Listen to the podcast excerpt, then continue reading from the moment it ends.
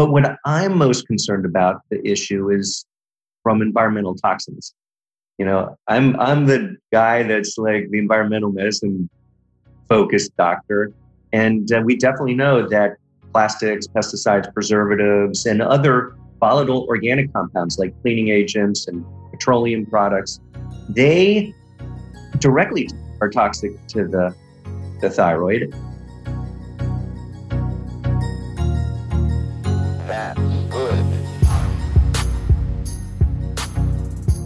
Hi, I'm Zoe. Hi, I'm Erica. Hey, Erica.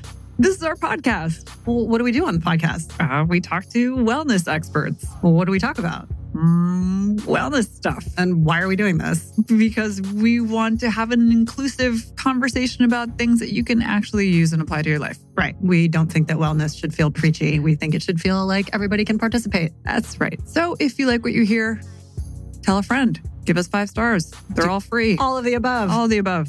And think of us as your navigators on the bumpy highway to well.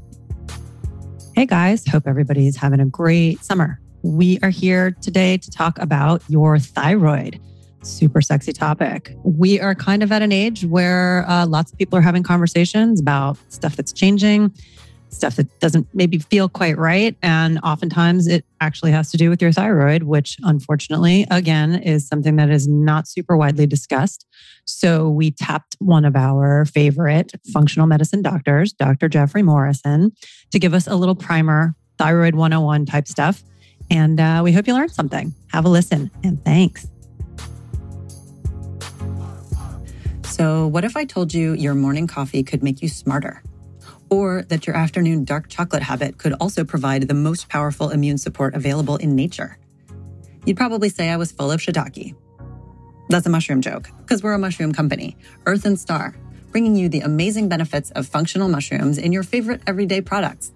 We make coffee, tea, snacks, and more, all with a whopping 2,000 milligrams of adaptogen extracts like lion's mane for brain power, chaga for immune support, and cordyceps for physical stamina.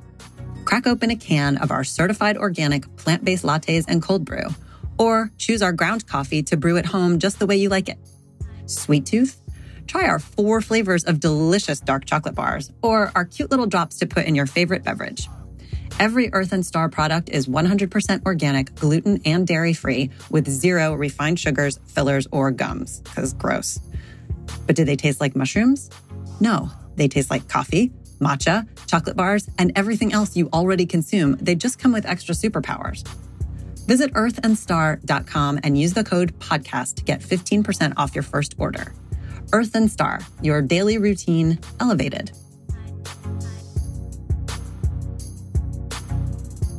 So, we wanted to talk about thyroid health because I feel like it's kind of one of those things that until it actually becomes, you know, an issue, you don't really think about it. And like, I know nothing about it whatsoever, except for the handful of friends I have who have had a thyroid issue here and there, ranging from like, oh, I have to take a medication to actually two girlfriends of mine that have had thyroid cancer and now no issues whatsoever. But I feel like it's kind of one of those things that, like, especially women, we should all be talking about it a little bit more and understand kind of the basics. And I definitely feel like I have no information. I think Zoe probably has a bit more than I do, but Oh yes, I've had my brush with thyroid issues too. Um, uh, but yeah, so let's start at the very beginning.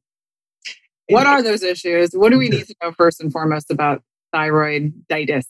right. What does it do, Thyroid- and what is it supposed to do, and what? How do you know when it's not doing what it's supposed to do? Well, the yeah, the thyroid is one of the organs in the body that's responsible for producing hormones, and specifically, it's producing thyroid hormone.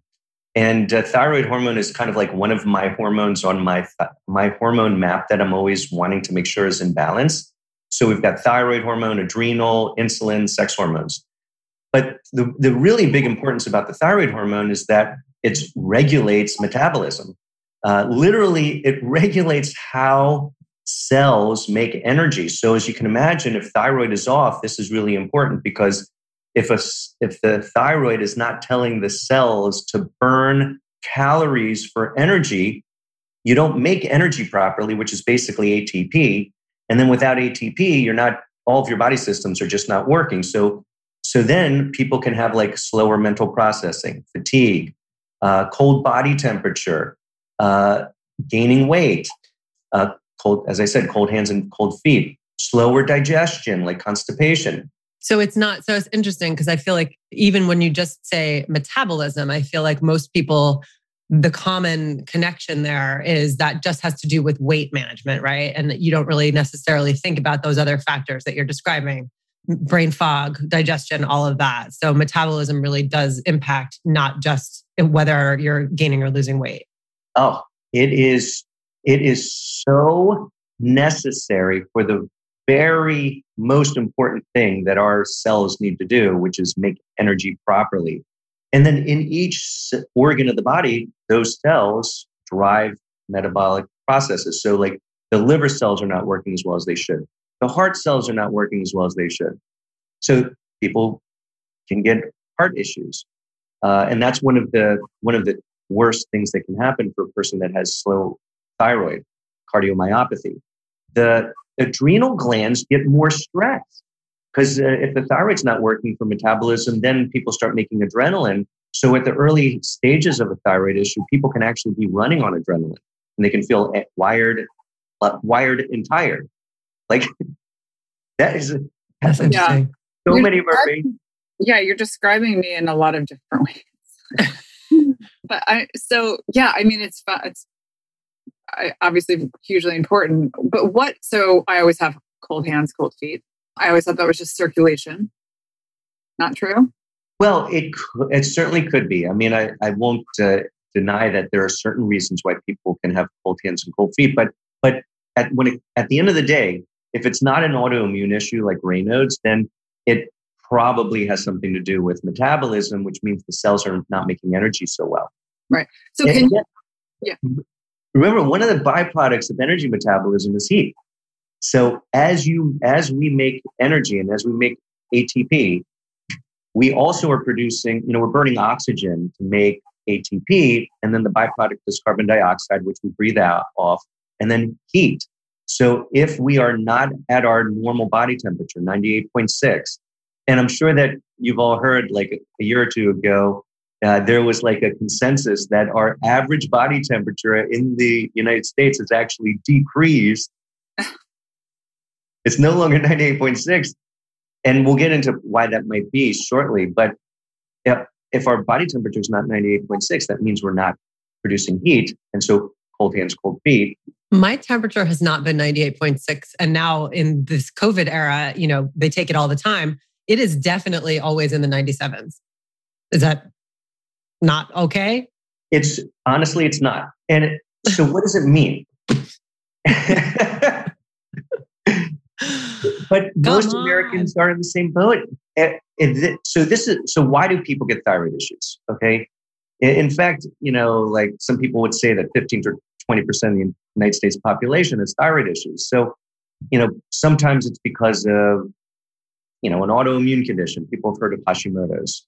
And uh, Hashimoto's is often associated with like food sensitivities to like dairy or gluten. Yeah, I want to get I want to get into that, but do your quick list first. But it can also be because of stress and it can also be because of prescription medications.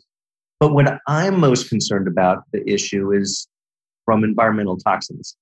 You know, I'm I'm the guy that's like the environmental medicine focused doctor and uh, we definitely know that plastics, pesticides, preservatives, and other volatile organic compounds like cleaning agents and petroleum products, they directly are toxic to the, the thyroid. And they all, like bromine, which is basically used in swimming pools, which everybody's aware of the, over the summer, it's like chlorine or bromine as a water purifier.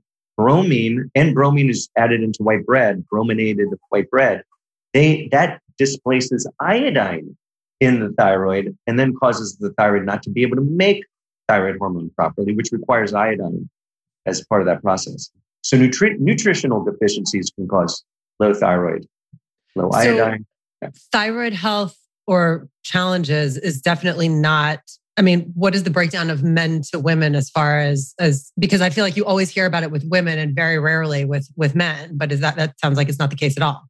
It's absolutely the, the Hashimoto's definitely is more likely in women, but probably uh, men and women are both as likely to get some thyroid issues. As far as the Hashimoto's, it's more like uh, three quarters or at least two thirds are women compared to men. So, can you talk about how? So, okay, we'll go back to the differences of the thyroid. I mean, hypo and hyper. But could you talk a little bit about? I mean, how does it present differently in men? I'm curious. So, women, I mean, have their is are they the same symptoms? Could be. The main differentiator is that guys make more testosterone and testosterone can actually help make up for some of the deficiencies of, of thyroid for a period of time. And also, it's thought that uh, higher levels of testosterone can help to regulate immune system function in men, and that's why that's one of the reasons why it's thought that men may be less likely to develop Hashimoto's or autoimmune compared to women.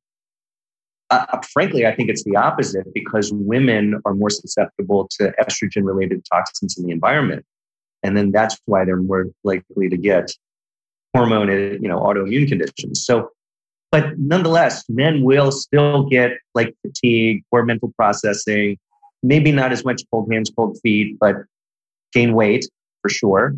Low mood, low depression is very often related to low thyroid. Really? Not just languishing? That's a new term. Um, we're no longer depressed. We're all just languishing post COVID.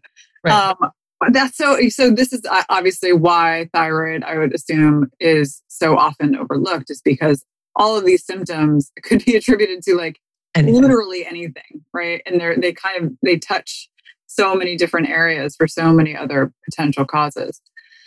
And also, when patients go into the get blood test for thyroid, the the reference ranges for thyroid, you know, the TSH, thyroid stimulating hormone, and even the T3 and T4 active thyroid hormone levels, they can be normal and a person can still be hypothyroid. Okay, so how do you? Because I literally just went and had my TSH and T4 tested yesterday because I'm now in this conversation with doctors where I'm like, okay, I feel like I tweaked this thing and this thing, but you know, some of the panels are still not showing up the way that they want them. And so there are some hypotheses. Have you ever had your thyroid checked? I said no, because in general, I don't feel like I present with any or at least many of the symptoms. So what happens in that case where those levels still like they they test normally but then you still have a thyroid issue like what what are you missing in that in that situation so when we're doing thyroid blood tests, of course, you want to check the TSH.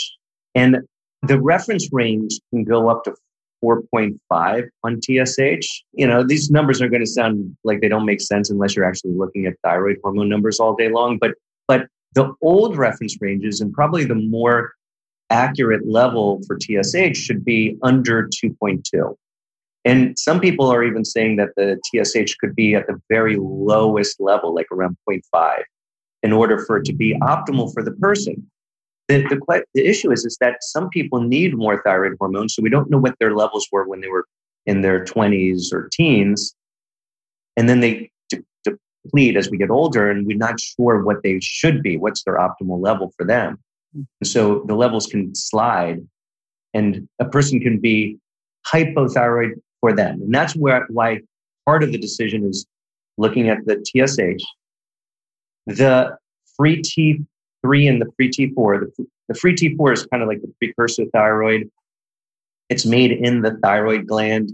It requires iodine to be made properly. And so that's why we also are checking iodine levels as and, and iron levels too. Iron and iodine are really important for making hmm. T4. And then T4 has to turn into T3, which is the active thyroid hormone. And so we also are checking uh, selenium levels to make, because that's part of the nutrients that are necessary for converting T4 to T3. And, and the, if the T4 is normal and the TSH is normal, but the T3 is low, a person can have all the symptoms of hypothyroid because they're not making active thyroid hormone. And that then we have to figure out why that is. And it's often related to some kind of stress. And it could be uh, uh, just stress from life, but it can also be like a viral infection or like a chronic illness. And then a person can be hypothyroid, uh, in fact, and requires some additional support, hopefully naturally, but sometimes even with T3. And, and that's where the reverse T3 is also important for checking because it's like a blocking thyroid hormone.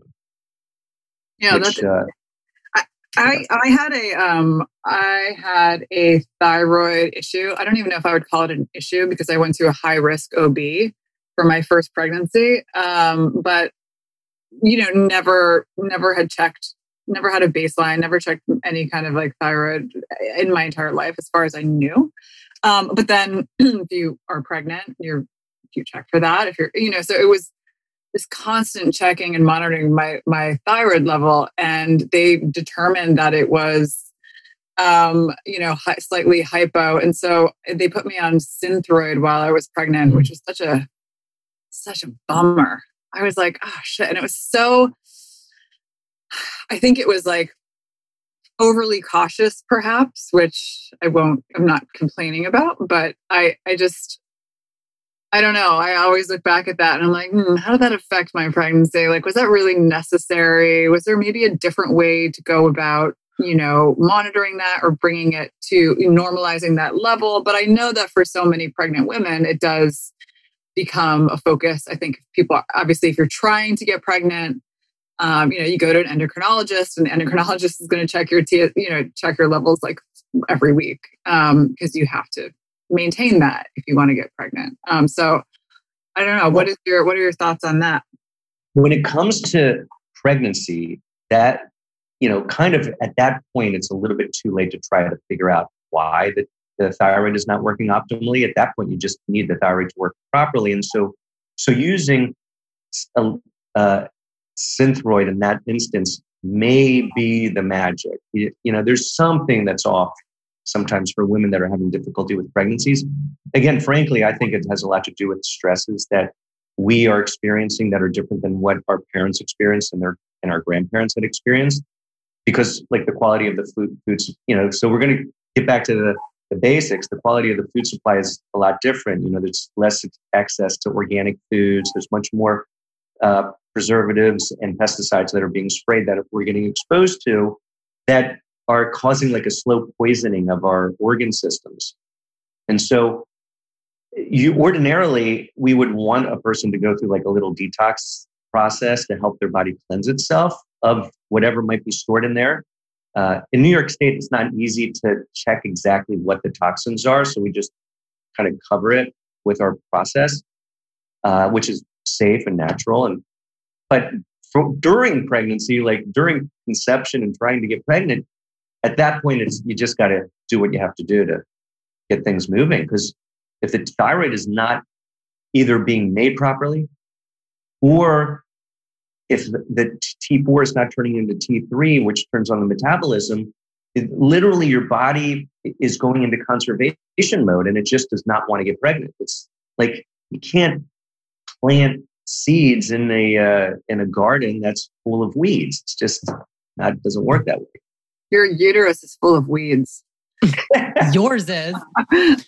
um, okay, wait. So we've talked a little bit about hypo. Can we talk about hyper? And then can we talk about? I want to understand the difference between hypo and hyper and how that presents and then also hashimoto's and then also touch on thyroid cancer because i feel like there's just there's so many different kind of like tentacles of that start with this one place? Well, hypo is too little thyroid. Hyper is too much thyroid hormone. Uh, and too much thyroid hormone can come with Hashimoto's in the beginning stages because Hashimoto's is, is an autoimmune condition that causes the thyroid gland to get attacked by these thyroid antibodies. And then eventually the thyroid will burn out. And then a person in Hashimoto's will inevitably go from hyperthyroid to hypothyroid. Mm-hmm. They'll first go too much and then they'll go too little. So a person with Hashimoto's often will be like, boy, I was, it was, I could never gain weight for so many years. And then now I can't lose weight. And that's, Hashimoto's. So the other one is Graves' disease, which is basically a thyroid stimulating immunoglobulin. And this actually, it causes a hyperthyroid state for a much longer period of time than Hashimoto's because the thyroid stimulating immunoglobulin actually causes constant production of too much thyroid hormone without burning it out quickly. So that's where people can get really high thyroid hormone levels and you know they're jittery, they're tachycardic, too much too fast heart rate. And that's where they also can get like the eye, you know, the upset, yeah, the eyes start to get bulged out. Yeah. And uh, in those situations, you, you got to protect the heart from uh, getting overstimulated, like with beta blockers. And there's medicines that help to block the thyroid stimulating immunoglobulin, like Tapazole or PTU, propyl uracil. And, and then sometimes people actually have to get their thyroid removed in those situations, which is a legitimate treatment, or the radioactive iodine, which I'm like a little bit less of a fan of because I find that radioactive iodine. That sounds terrifying. What is that? Well, remember the thyroid needs iodine to make thyroid hormones. So what they found is giving radioactive iodine to a person will cause all those that radioactive iodine to get sucked up by the thyroid and the iodine is toxic. And then the thyroid dies. So it's like a way to do a thyroid ectomy without surgery. Oh, so it's like a vehicle to sort of like deliver the. It's a vehicle to stop the thyroid from producing thyroid hormone. I mean, the only downside I find to the radioactive iodine is that it's sometimes difficult to get people's energy back. Like they seem to be more resistant to thyroid hormone, thyroid hormone replacement after radioactive iodine compared to thyroid uh, thyroidectomy, thyroid removal. So, so when somebody has their thyroid removed, then what happens in order to? Is it all just supplemented with with like artificial? Yes, uh, uh, thousand yeah. And so most endocrinologists will just supplement T4, which is basically what the thyroid makes. And that can work for many people, but there is a large group of people getting their thyroids removed and then taking the precursor thyroid, which is called synthroid or levothyroxine. There's a couple of other versions of it. And then the T4 doesn't turn into the active hormone properly. And then a person is left with like the symptoms of hypothyroid. So they're still fatigued and can't lose weight. And there's a lot of controversy between endocrinologists and functional medicine doctors on, on this state because there's no kind of medical description of it. It's kind of like the gray zone. But we found that if in those cases, sometimes by giving actually, in addition to the T4, you give T3, which is known as cytomel or liothyronine. It can help to bridge the gap. So then the thyroid, you're actually giving the active thyroid hormone. It's it's a little bit. Uh, a person just has to be prepared when they start taking T3 that it, it's quicker acting, quicker acting, and it also is quicker ending. So it just doesn't last so long like T4. So it requires a little bit more adjustment and working with a physician. A lot of endocrinologists aren't, for some reason, not used to doing that. They like the easiness of T4, but but there's many people that just are not getting the benefits that they should. Does that make sense? Yeah, no, it totally makes sense. Um, I mean, I guess now the question as it speaks, as it pertains to functional medicine, is is there an avenue to pursue that doesn't have anything to do with drugs and like synthetic replacements? Like, is there a nutritional protocol? Are there other things that that I mean, even if it's you know acupuncture and herbs and all of that, are there are there avenues that you can take that don't have anything to do with drugs, or is this just kind of one of those areas where Western medicine really wins? There is definitely a place for nutrition in here. So we talked a little bit about making sure a person has enough iodine and enough iron and enough selenium as building blocks for making thyroid hormone and helping with the conversion of T4 to T3. Uh, also, there are uh, supplements. You know, it's not only just about the. So the reason we started this conversation talking about the hormone map is that you can't just treat the thyroid. You also have to treat other org- hormone systems. So most directly related to the thyroid is the adrenals. And so usually you have to address the thyroid and adrenal balance. So in addition to the nutrients for thyroid production, you also want to make sure that you're taking some adaptogens for the adrenals, like uh, eleutherococcus or ginseng or things like that, ashwagandha. You know, uh, I also, you know, I do think it's important to do the detoxification part because that often interferes with proper thyroid hormone production. It takes a couple months, but generally people will will find that they start feeling better and better. And and by the way, those are like the natural things for making thyroid hormone. There's also things that help if a person is has Graves' disease or hyperthyroid. Uh, you know, there's herbs like hawthorn that helps to protect the heart. And then there's herbs like, believe it or not, there's an herb called bugleweed, like right out of Harry Potter, that is good for helping to suppress overactivated thyroid hormone production. So it work. There's herbs on both sides of it. Mm-hmm. Yeah. So it's usually best, in my opinion, do some detoxification for the thyroid. Work, use the nutrients and herbs first, and but sometimes it's just not enough. Sometimes people just can't make it, and they have to do something. Yeah, it just I'm sure it depends what stage you're at too. I mean, if it's something, um, chronic. But and so, how often? I mean, how often are we supposed to be, and how early? Meaning in life, at what age, and how often should we be even testing our thyroid level? And is it more frequently for women? I would assume maybe than men. Yeah, the question is: is should it be done as part of a screening test for a healthy individual? Yeah, I do think it should be at least once early on in a person's life, like during adolescence, it would be nice to get a, like a baseline thyroid, mm-hmm. just like people get baseline EKGs. You know, it's good to know what what the hormones are like when a person's healthy. So then we now have a target for in 10, 15, 20 years if something changes. Yes, of course, things change through adolescence and puberty, but like if a person goes from like being lean to not being able to get lean, then we know that there's some issue with energy system. A person's not burning calories properly. And that's usually a thyroid or adrenal issue or tox- cellular toxicity. Mm-hmm. And so, so, it should be part of a it should be part of a regular physical, right? I would assume. I mean, yeah, absolutely. Yeah, right. And um, what I've um, learned is that it's not, which is why I just did this whole new physical, because new insurance, whatever, this whole workup. And then having the conversation with my doctor where I'm like, yeah, but I'm still kind of feeling, you know, some of these symptoms. She's like, oh, we should check your thyroid. It's not part of like the five vials of blood they just took out of you. We have to start over and like do another test. Why?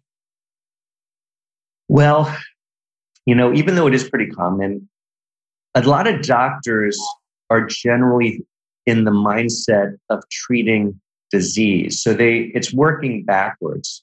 So doctors are trained to treat symptoms. If a person does not have a symptom, they're not thinking preventatively. And, and, and I, I do believe that a lot of doctors at this point are now starting to, to be aware of prevention. You know, there's a whole preventative medicine, but what does that mean? You know, it's not about screening tests like, yeah, people should get colon cancer screening and things like that, but it's also preventative medicine is also about health optimization. So you at least need to know what you're working with, which is your hormone map, nutritional deficiencies, and make sure that people are not getting exposed to like typical toxins like mercury and lead. It's like I, I, I check so many people for mercury and lead, and maybe that's just because of my experiences, but I, I still am finding people with elevated lead levels that, and it's a problem. Did still they change again? What is the level now? Is it like 10 or is it still? Yeah, you're right, because it's increased. They increased the reference range on lead It used to be five, now it's 10 as a reportable. Yeah. But the research has already been established that if a person has a blood lead above two, then it's cons- it increases all cause mortality for the individual. So we still use two as an as a as an opportunity to look for sources of exposure, which in our patient population tends to be glazed cups and glazed plates. So, because paint. Wait, paint, seriously? Like it's down to that? I mean, I know paint, we all think about paint like in your house, but it's like China? yeah, well, it's oftentimes like the glazed cups that their kids are making in pottery oh glass, my God. or there have been some popular, uh, like I think I don't I don't want to name names, but uh, there's been some. I've seen some plates out of Mexico that have still been using like lead based glazes. Yeah, I would, I would not be surprised. And this is why I don't do arts and crafts with my kids. Officially, I'm using that as an excuse. Oh, we can't glaze any mugs today, guys. Not good for your health. Too dangerous. Too dangerous. Perfect. Uh, It works out well. Um, Dad, this is very fascinating. It's just, it's, it, it, I'll just say it one last time, but it's shocking that something so uh, that that impacts your health potentially in so many different ways is not a routine part of a checkup. So, I mean, maybe it really is in everyone's best interest to kind of like next time you go to the doctor, You ask them to throw to it in. ask the question. I- and honestly, I, and that's, I think that that's really important for people to become their own self advocates. It is. Uh, and, you know, I, there's a lot of doctors that just don't, they're spending five to 10 minutes with patients, which is not a lot of time to be as thoughtful as they might want. They certainly want to be.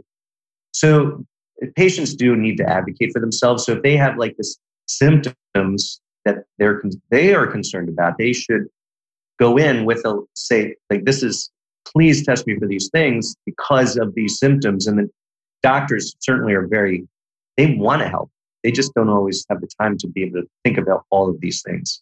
So this is what this is what the benefit is is self-education. Patients should be aware if they're having fatigue or difficulty concentrating or low mood or gaining weight that is unexpected based on their exercise and diet uh, constipation cold hands and cold feet then definitely it's good to check thyroid, TSH, free T3, free T4, reverse T3, at least TSH, free T3, and free T4. Uh, I believe it also would be good to do some kind of adrenal test. Now, not all doctors are doing saliva testing, and that's fine, but you could do a quart- morning cortisol, and that's very good. At least, so those are reasonable tests. And then I do think that testing like iron, ferritin is really the one that I w- would want to see because generally women are going to be low in ferritin. The ideal reference range is 50 to 150.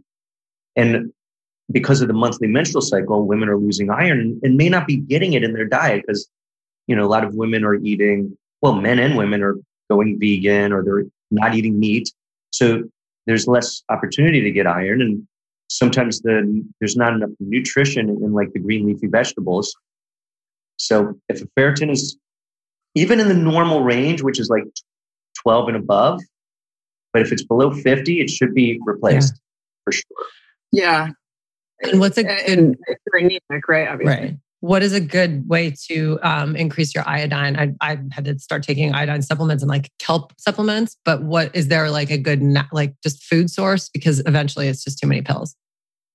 Well, the, if it's not kelp, it's seaweed. S- And now, uh, okay, so seaweed, uh, California seaweed might be a problem because Welcome to California Seaweed. Yeah. Vimergy is a great brand. Yeah. Um, right? Do you guys use that? yep, yep. Right. You probably have some too. Go on. I interrupted. No, I'm, so that's the goal is to make sure that you're getting a clean source of seaweed, but seaweed would be the, the option. So it's not like going out and eating seaweed salads at Japanese restaurants because, you know, you got to be a little bit thoughtful of the source, but seaweed is kelp. You can eat kelp flakes like dulse. Uh, and I would try to just get it from like there. I guess I would use like there's Irish versions. Moss, yeah. and- Irish Moss. Okay. All right, good. Well, I'm heading to the uh, to the National Food Store as we speak. Well, now let's. Well, now that we're going to talk about, I mean, uh, we need to iodine. Let's talk the other sources: selenium, Brazil nuts, oysters. Well, food sources of selenium would be seeds. Brazil nuts. Yeah, I mean, I, I honestly, I just take a supplement of selenium. 200 micrograms a day is plenty, but Brazil nuts have like 20 or 30 micrograms. Um, if but that's would be a legitimate source. Uh, there's not a lot of other great sources of selenium, Pumpkin believe it or seeds, or not. is that or is that fake news? No, Possibly, they've got something else that I'm confusing with selenium. Then. Reality is we do a lot of checking for selenium levels and i rarely see it deficient. So it must be in the vegetables people are eating to enough of a degree. But if a person is not converting t4 to t3 it doesn't matter. You just have to supplement it. The, the blood tests are not accurate enough. Uh, even so selenium tends to not be accurate enough zinc you know, that would be like red meat, beans, would be zinc. Yeah, lots. Exactly. lots of oysters. That's why it's an aphrodisiac. How, how often do you eat steak? How often do you eat red meat? you know, much less than I used to. I hate to admit it. I think as I've gotten older, I've lost the uh, taste. It's not as easy to digest as when I was younger. So I am like, in the summer, I almost like maybe I'll have a hamburger like once or twice a summer. And then red steak once a month. It's just Yeah, much, much less. yeah. Are you eating? I'm just. I have to ask because I'm so curious about this. It really varies. Are you eating like what? It, what is your protein source or your iron? When you do eat meat, what type of meat are you eating? I know because I, I hear you. It's like tough to figure out what to eat nowadays because there's you can make arguments for or against just about any protein source. So if I'm going to eat beef, generally I'd love it if it's grass-fed beef, and I still like U.S. wellness meats as one of my favorite sources. Or you know, there's always lots of local farm-raised, yeah, grass-raised meat. Uh, I I like lamb, so I would eat that because generally lamb is not going to eat grain. It just they don't eat that. Right. But I do eat fish. Generally fits on my plate whole. Uh, ideally, you know, uh, it's impossible to find wild caught fish, but that would be the ideal. But it would be like bronzino, Dover sole. I do like. Uh, I'm a fan of sardines. You know, one of those. I wish I. I wish I had a taste for those little tiny mackerel and sardines, or like all the little ones, anchovies. I love them. But I feel like my taste for them definitely it flipped on like a switch. Like I was very not into it for a long time. And then one time I had like a delicious sardine, you know, and really good olive oil. I was like, oh, this is amazing. And like now I actually like physically crave it. Like if I see them in our in our cabinet, I'm like, oh, I gotta have those tonight. Try it again. Yeah, and So- there's yeah, Greek restaurants have become famous for Dude, serving. all my Greek uh, cousins eat eat them out of the can like they're popcorn, um, and lamb too. Obviously, lots of lamb. I mean, who am I? I'm, I'm just I'm, I'm the black sheep, um, black lamb. great. the black lamb. um, all right, Uh, well, I- yeah, go, Chicken at, at Bell and Evans Farms, I think, is a good, uh, you know, Yeah. mostly more naturally, you know, free range chicken, yeah, pastured. and then eggs. Eggs are good. Not if you talk to the medical medium. Oh God, all these foods are becoming so controversial. I, just We're all going to end up on not. Soylent pretty soon, and it's really just not going to be fun anymore. Is that still around? I haven't seen Soylent. Can you believe it? Yes, it's still around. It seems to be thriving. People are drinking this. I'm concerned for anyone who's consuming Soylent. No, thank you. Why? Why are you drinking it? No, thank you. What version are they on? They constantly. Oh, I don't know. I, I haven't been. I, I'm not looking at it that closely, but They're crowdsourcing their uh, recipe.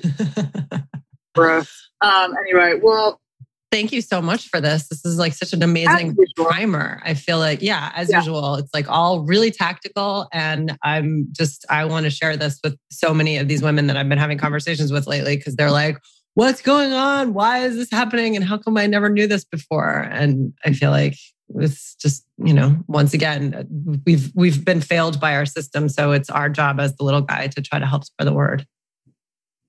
We do we do. We it's it, the most important thing is at least as long as if a person understands like what their symptoms are like the symptom the people should not be tired.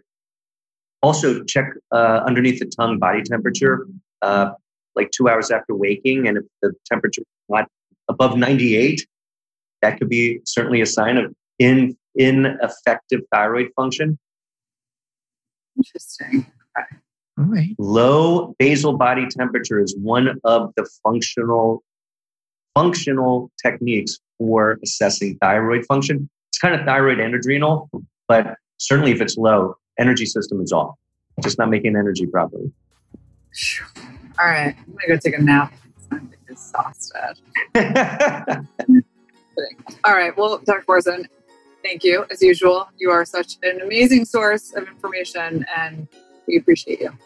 Great to see you both. I look forward to getting together in person in the studio next time. But until then, sounds good. Yeah. Okay. Thank you. Take care. Thanks. Bye.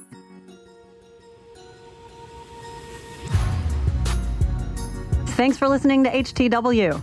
If you like what you hear, please subscribe and make sure and rate us on iTunes.